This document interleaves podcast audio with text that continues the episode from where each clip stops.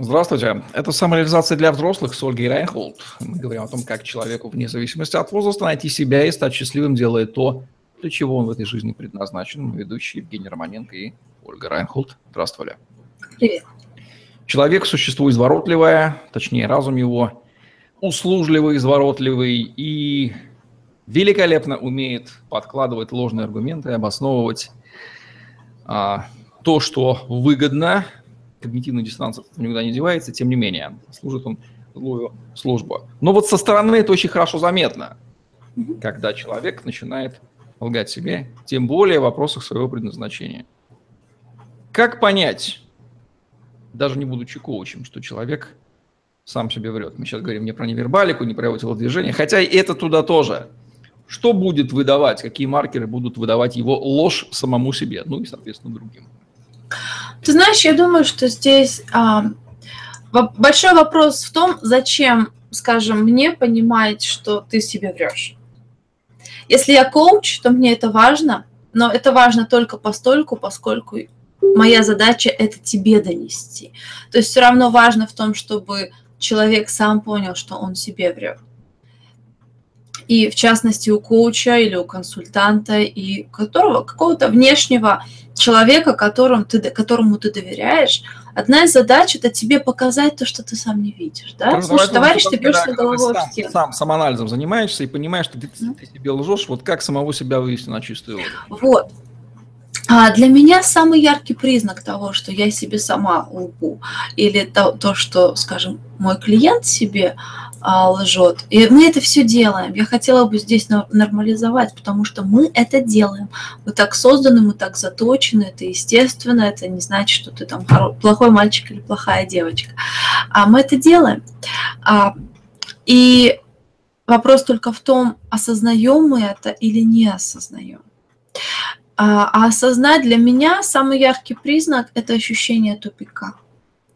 То есть если есть ощущение тупика, и знаешь, с клиентом это часто бывает. Я говорю с клиентом, потому что какой-то друг, каком-то другом сценарии общения, ну, я не присматриваюсь к тому, врет человек себе или нет. Зачем? Мне, это, мне эта информация не нужна, он от меня эту информацию не просил. А с клиентом, да, это моя профессиональная, а, скажем так, обязанность это увидеть и показать. Это совсем другой уровень общения. Поэтому говорю с клиентом. Когда клиент рассказывает ситуацию, и у меня есть острое ощущение, знаешь, ой, блин, ой, что же делать? О, скорее бы этот звонок закончился.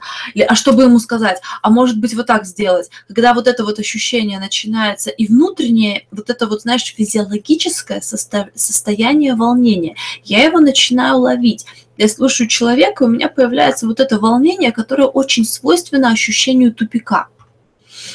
Вот и физиологически, и в мозгах, и как-то на эмоциональном плане. Иногда хочется расплакаться вместе с ним, иногда раздражение, знаешь, иногда что ты ноешь.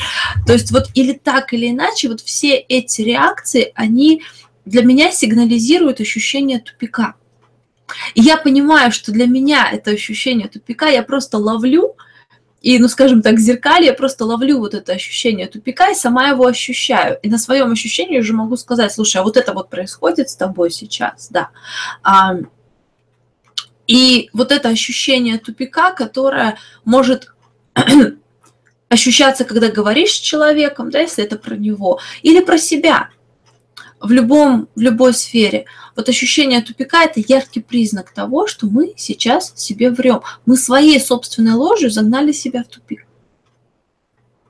Ну, слушай, ощущение тупика. Я думаю, что человек этого тупичок-то свой сам-то понимает, положа руку на сердце, он с ним живет. Mm-hmm. Вот это ощущение тупика, ощущение тупика. Вот смотри, а, я бы сказала это так.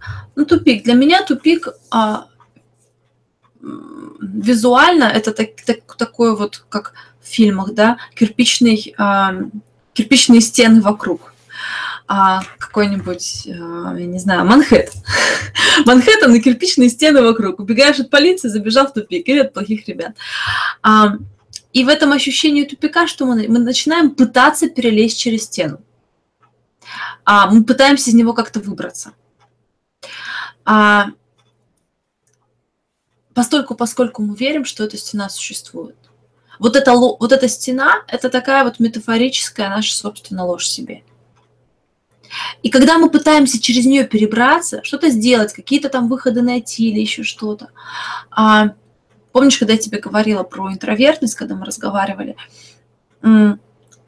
Можно считать, что если ты интроверт и ты в экстравертной системе, ты считаешь, что с тобой что-то не так, и ты пытаешься как-то себя исправить там влиться, правильно сказать, какие-то стратегии общения, у кого-то учиться, кому как что правильно позитив. говорить, да, Карнеги читать, да, токсичный позитив внедрять и так далее, и так далее, да. Но вот но ты все равно чувствуешь, что не получаешь, все равно тупик. Может быть, где-то что-то прорвется, ты себя похлопаешь, и все, а потом опять тупик.